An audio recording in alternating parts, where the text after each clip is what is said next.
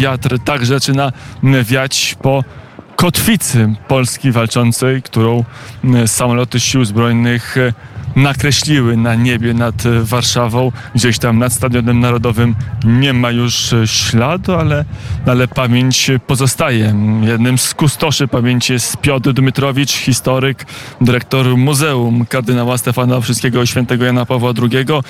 Panie dyrektorze, panie redaktorze, nie wiem czy się słyszymy. Dzień dobry. Albo się nie słyszymy. Radia Wnet. O, słyszymy się.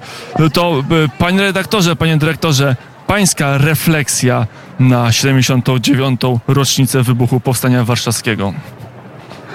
No to tych refleksji zawsze jest bardzo e, dużo. Mm, e, taka pierwsza i najważniejsza refleksja to jest taka, że wydaje mi się, że 1 sierpnia ta data w mm, polskim kalendarzu E, to może najważniejsza e, data z tych obchodzonych przez nas rocznic, dlatego że e, ona mm, jest, to wydarzenie jest niezwykle wspólnotowe w moim przekonaniu i mówię to z perspektywy osoby, która od lat obserwuje to w Warszawie, ale też poza Warszawą. To wydarzenie nas jako społeczeństwo bardzo mocno łączy i ta kulminacja, ta godzina 17, ten moment, kiedy się wszyscy, czy większość zatrzymuje, kiedy e, stajemy, kiedy e, śpiewamy, kiedy pamiętamy, oddajemy e, hołd, cześć, pamięć bohaterom, to jest coś, tak jak mówili tutaj Y, moi przedmówcy, coś fantastycznego, coś, co powoduje ciarki na plecach, coś, co powoduje, e, że mm, e, e, uczestniczymy w czymś, czymś niezwykle, niezwykle ważnym. Ja dzisiaj podążałem ulicą Górczewską do domu, kiedy zawyły syreny i E, taka scena, która, która, która utkwiła mi w pamięci, to e, e, samochód nauki jazdy, który się zatrzymał, wyszedł instruktor, stanął obok, stanęła dziewczyna. No, no piękna, piękna taka lekcja historii y, i tak, takich momentów y, jest zawsze bardzo, y, bardzo dużo i wydaje mi się, że, że jest coraz lepiej, jeśli o to idzie.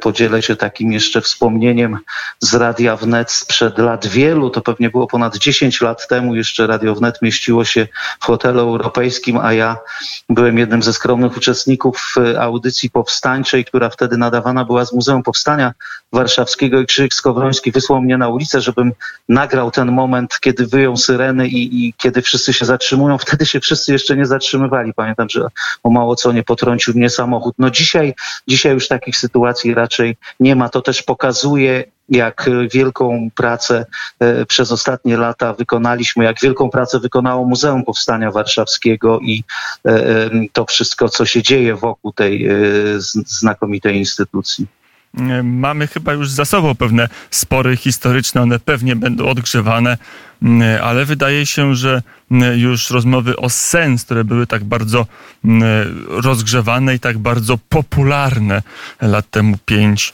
lat temu kilka, w tej chwili schodzą na plan dalszy, a, a wydaje się, że pojawiają się dyskusje na temat, jak to dziedzictwo powstania przełożyć w przyszłość, jak to, jak zbudować z tego fundament i dla e, budowy państwowości, ale też dla budowy tożsamości narodowej. No wydaje się, że tak. One oczywiście będą powracały. Na szczęście z jakąś taką siłą wielką nie wróciły dzisiaj. Przynajmniej ja nie zanotowałem tego, bo, bo, e, bo to zawsze tak bywało, że w okolicach rocznicy powstania takie rzeczy się wydawały. Ja tak trochę współcześnie powiem, że mam wrażenie, że ci wszyscy tacy super krytycy powstania i realiści położyli po sobie uszy trochę po wybuchu wojny, znaczy po agresji radzieckiej, rosyjskiej przepraszam, na, e, na Ukrainę. Nie, nie, nie chcę tu szukać żadnych analogii, ale e, wtedy w pierwszych dniach mówiono tak beznadziejne, no nie ma szansy, nie mają szansy ci Ukraińcy, po co walczą i tak dalej. To gdzieś tam mam wrażenie się odbija takim echem. A myślę też jeszcze taka jedna refleksja, że powstanie warszawskie, dlaczego ono tak ważne i ta dyskusja o nim jest, bo my w tym powstaniu, w tym wydarzeniu mamy wszystko w naszej historii. Mamy ten piękny sen o wolności, mamy bohaterstwo, mamy walkę, mamy okrucieństwo Niemców, o którym musimy cały czas pamiętać i mówić, bo próby zacierania tego ciągle, ciągle są. E, mamy kłamliwą politykę aliantów, mamy e, Sowietów stojących na drugim brzegu, więc e, to jest wydarzenie, które ma, jest bardzo bardzo wieloformatowe, że tak powiem, a tym samym bardzo wdzięczne do dyskusji, ale też do nauki, do rozumienia naszej historii to pytanie teraz o tą żywą pamięć. Coś, co jest niezwykle intrygujące, może także dla pana jako historyka, ale także pedagoga, który uczył historii w szkołach średnich, chociażby, ale także teraz dla dyrektora muzeum. Skąd ta spontaniczna pamięć? Przed sekundą byłem na placu zamkowym i rzeczywiście no, ta jest, to są takie uroczystości, które ani nie są bardzo elitarne, ani nie są czysto urzędnicze, a mamy takie rocznice, które niestety odbywają się tylko, zdawałoby się, siłą państwowej, instytucjonalnej pamięci. Tutaj mamy pamięć spontaniczną, mamy no, w Warszawie niezliczoną ilość mniejszych lub większych wydarzeń związanych z wybuchem Powstania Warszawskiego. Na czym polega siła tej pamięci, siła e, pamięci o Powstaniu Warszawskim? Oprócz tego, o czym powiedziałem y, chwilę wcześniej, to myślę, że też na y, y, tym, że Warszawa i jej mieszkańcy to, to, to fantastyczni ludzie i choć w większości nie sięgają korzeniami do Warszawy, to bardzo mocno utożsamiają się, bo trudno nie utożsamiać się z, z historią Warszawy, chodząc codziennie jej ulicami i patrząc na te wszystkie tablice przypominające o ważnych wydarzeniach, o zbrodniach niemieckich z czasów okupacji i tak dalej, i tak dalej. To jest miasto, y, które, które nie pozwala zapomnieć o swojej y, historii, ale też y, miasto właśnie, w których mieszkańcy, mieszkańcy tak pięknie potrafią to kultywować. Ten pan, który, z którym rozmawiałeś chwilę temu, który tak pięknie powiedział, jestem z Brudna i tu chłopaki z Brudna walczyli właśnie po tej stronie Wisły, ja tutaj przyjechałem. No to jest kwintesencja tego, jak pięknie można myśleć, jak pięknie można pamiętać o naszej historii i o powstaniu warszawskim. Mm, pytanie teraz, jak tą pamięć kontynuować? Na ile jest tak, że to już zostało opisane. Oczywiście zaczęliśmy naszą rozmowę trochę od tego e, sporo. Sens wybuchu to się także pojawiło w czasie rozmów e, z warszawiakami na placu zamkowym, że oczywiście nawet jeżeli ktoś uważa, że militarnie nie było to sensowne, no to sens pamięci jest niepodważalny i, i niedyskutowalny, ale jest jeszcze jako historyk dla ciebie to jest tak, że ta historia ma jeszcze jakieś e, tajemnice, są jakieś archiwa, które warto byłoby odszukać, są jakieś aspekty militarne, polityczne, które czekają jeszcze na wyjaśnienie. Myślę, że w każdej z tych dziedzin są, ale y, najbardziej takie poruszające i myślę też chwytające za serce i to, co może y, dla młodego pokolenia być ważne, to, to przypominanie tego aspektu y, tej codzienności w powstaniu, tej, tych, tych różnych elementów, na przykład elementu religijności niezwykle ważnego. Wolontariusze Muzeum Jana Pawła II i prymasa Wyszyńskiego właśnie dzisiaj rozpoczęli piątą edycję akcji Będziesz Miłował, która polega na tym, że no, e, piszą biogramy kapelanów Armii Krajowej biorących udział w Powstaniu Warszawskim. One są tłumaczone później na język angielski, to wszystko jest zamieszczane w internecie. To myślę, że w ten sposób te, te różne aspekty właśnie, e, e, pamiętajmy, że, że te 63 dni to były 63 dni, kiedy e, ludzie właśnie brali śluby, kiedy rodziły się dzieci, kiedy e, e, no, rodził się ten sen o wolności, szczególnie te pierwsze e, dni. Myślę, że te wszystkie e, aspekty e, powstania, oczywiście polityczne, militarne jak najbardziej, ale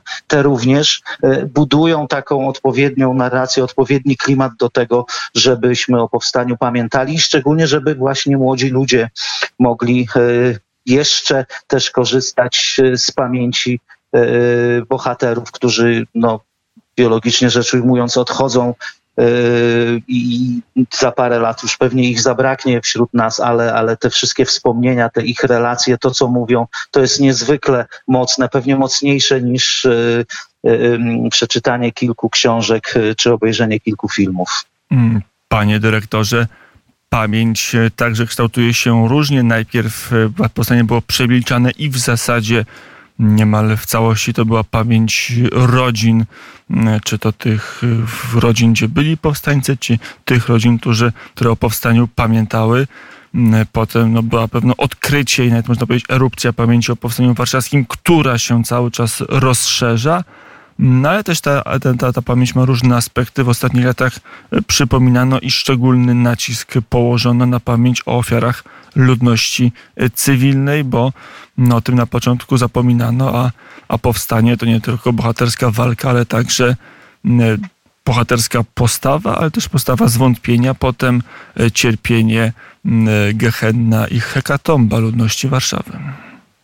Absolutnie tak. No to jest to bestialstwo niemieckie, o którym musimy y, pamiętać, począwszy od y, pierwszego dnia okupacji y, Warszawy. Ja sobie to kiedyś skrzętnie wyliczyłem między 1 września 1939 roku a 1 sierpnia 1944 roku mamy 1795 dni, dni, w którym niemal codziennie na ulicach Warszawy dokonywano egzekucji, łapanek, gdzie terror, gdzie strach, gdzie przemoc ze strony niemieckiej była e, e, codziennością i to jest też ten element, o którym musimy pamiętać, e, dyskutując chociażby o decyzjach związanych z wybuchem powstania, powstania warszawskiego, no i pamięci właśnie o tej ludności cywilnej, o warszawiakach, o rzezi woli, o rzezi, rzezi ochoty, y, która pan redaktor pytał, y, co jeszcze jest do odkrycia. No ja bardzo bym chciał przeczytać jakąś monumentalną książkę opisującą te wszystkie dramatyczne wydarzenia, które działy się na warszawskiej Ochocie. Mówię o ludobójstwie niemieckim podobnym do tego, które miało miejsce na warszawskiej Woli na warszawskiej Woli mordowali w większości żołnierze Wehrmachtu na Ochocie. Tam swój udział miały także te jednostki formowane z ludności Rosji sowieckiej. Rosjanie, Ukraińcy, ale może w szczególności ludność wodząca się z krajów Azji Centralnej dała się w sposób bardzo ponury zapamiętać warszawiakom z tamtych dni. No to było brutalne, to były, y, to były, to są rzeczy nie do opisywania. Mnie jako historykowi, który, y, któremu zdarza się często przecież czytać różne brutalne, krwawe y, relacje, no jeżeli czytam opisy e, tego, co się działo na warszawskiej Woli czy Lochocie w 1944 roku, e, to jest po prostu coś, co, co, co jest po, poza, poza wyobrażeniem. Zresztą e, sam ten mord na ludności Woli, jeśli idzie o II wojnę światową, jest bez precedensu. Takie wydarzenie, żeby w, w okupowanym mieście wymordować w ciągu tygodnia 60 czy więcej tysięcy ludzi, dom po domu, nie patrząc, czy to są kobiety, dzieci, starcy, wszystkich po prostu, to jest bestialstwo, które, y, no, które nie ma precedensu, tak jak mówię. Mm, to już na koniec włączmy, no niestety trochę polityki naszej dyskusji.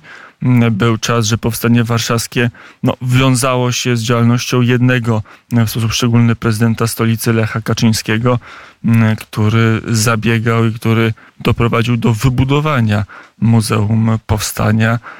Wcześniej to się nie udawało. A teraz wydaje się, że różne partie polityczne pod tą pamięć chcą się, chcą się włączyć i, i nagle się okazuje, że dochodzi czasami nawet do kuriozalnych albo i żenujących sytuacji, kiedy część polityków na wyprzódki stara się pochwalić albo popisać swoją pamięcią, swoim, swoją, swoim przypisaniem się do powstania warszawskiego coś, co powinno martwić, czy może odwrotnie, cieszyć, że, się, że, że teraz politycy, nieważne od tego, co robili kiedyś, e, teraz bardzo chcą się w ten mit powstania warszawskiego wpisać? Mnie cieszy to, że dzięki działalności Lecha Kaczyńskiego, dzięki temu, że powstało Muzeum Powstania Warszawskiego i przełamaniu takiej właśnie bariery trochę też pedagogiki wstydu e, i, część tej liberalno-lewicowej opinii publicznej i polityków. Dzisiaj nie ma sporów co do tego, że należy oddawać hołd, cześć i pamięć e, bohaterom powstania w tą rocznicę. Natomiast wszelkie próby wyzyskiwania tego w taki sposób, y, jak przed chwilą powiedziałeś, są po prostu obrzydliwe i są, y, są poniżej wszelkiej krytyki. Wykorzystywanie kombatantów do swoich politycznych celów, próba ogrzewania się właśnie w, ich jakby świetle, no jest dla mnie, dla mnie nie do przyjęcia i e, taki polityk jest, jest dla mnie od razu dyskwalifikowany. No, nie zgadzam się na, na to, niezależnie czy to będą e, politycy y, jednej, drugiej czy trzeciej opcji. Tak być nie może, to, to powinno być ponad y, wszelkimi jakimiś politycznymi podziałami, politycznymi, politycznym wykorzystywaniem tego. Mm, Powiedział Piotr Dmytrowicz, historyk, e, dziennikarz, również obecnie także dyrektor Muzeum kardynała Stefana Wyszyńskiego i mm, świętego Jana Pawła II. Dziękuję panie dyrektorze za rozmowę. Dziękuję pięknie, kłaniam się nisko, wszystkiego dobrego.